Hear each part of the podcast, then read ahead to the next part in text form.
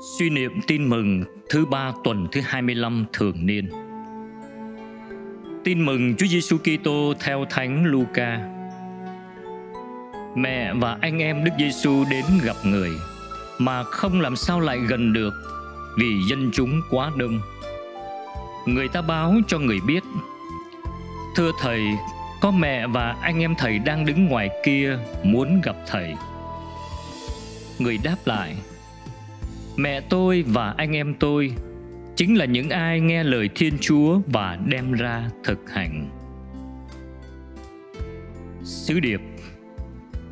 Chính việc nghe và thực hành lời thiên chúa làm cho ta nhập vào gia đình thiêng liêng với chúa giêsu đồng thời chúng ta trở nên anh em và cũng là con cùng một cha trên trời. Lạy chúa giêsu Chúa nhìn thấy tâm tư sâu kín của lòng con.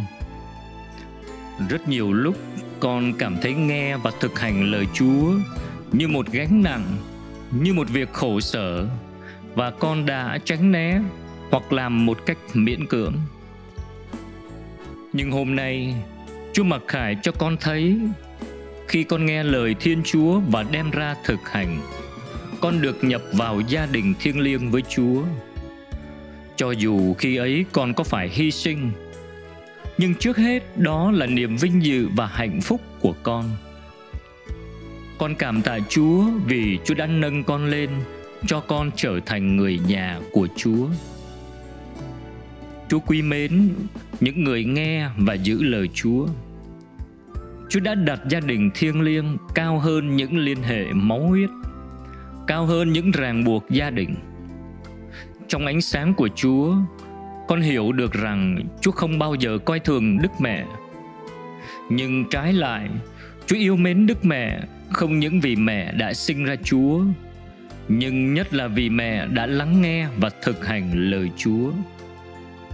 Con muốn bắt chước Đức Mẹ để trở nên người môn đệ được Chúa yêu mến. Lạy Chúa, xin Chúa giúp con coi trọng Chúa hơn tình cảm gia đình xin đừng để con vì bênh cha mẹ hoặc bênh con cái mà quên cả công bằng, quên cả lương tri và lẽ phải. Hay vì danh dự gia đình mà không dám nhìn nhận sự thật. Xin đừng để con chỉ vì tình bạn hữu anh em mà bỏ cả dự lễ, cầu nguyện. Con cũng xin chúa đừng để bậc cha mẹ chỉ vì muốn giữ con cái làm việc hoặc nối dõi tông đường mà không cho con cái hiến thân làm tông đồ cho Chúa. Xin Chúa giúp con hết lòng tin kính mến yêu Chúa. Amen.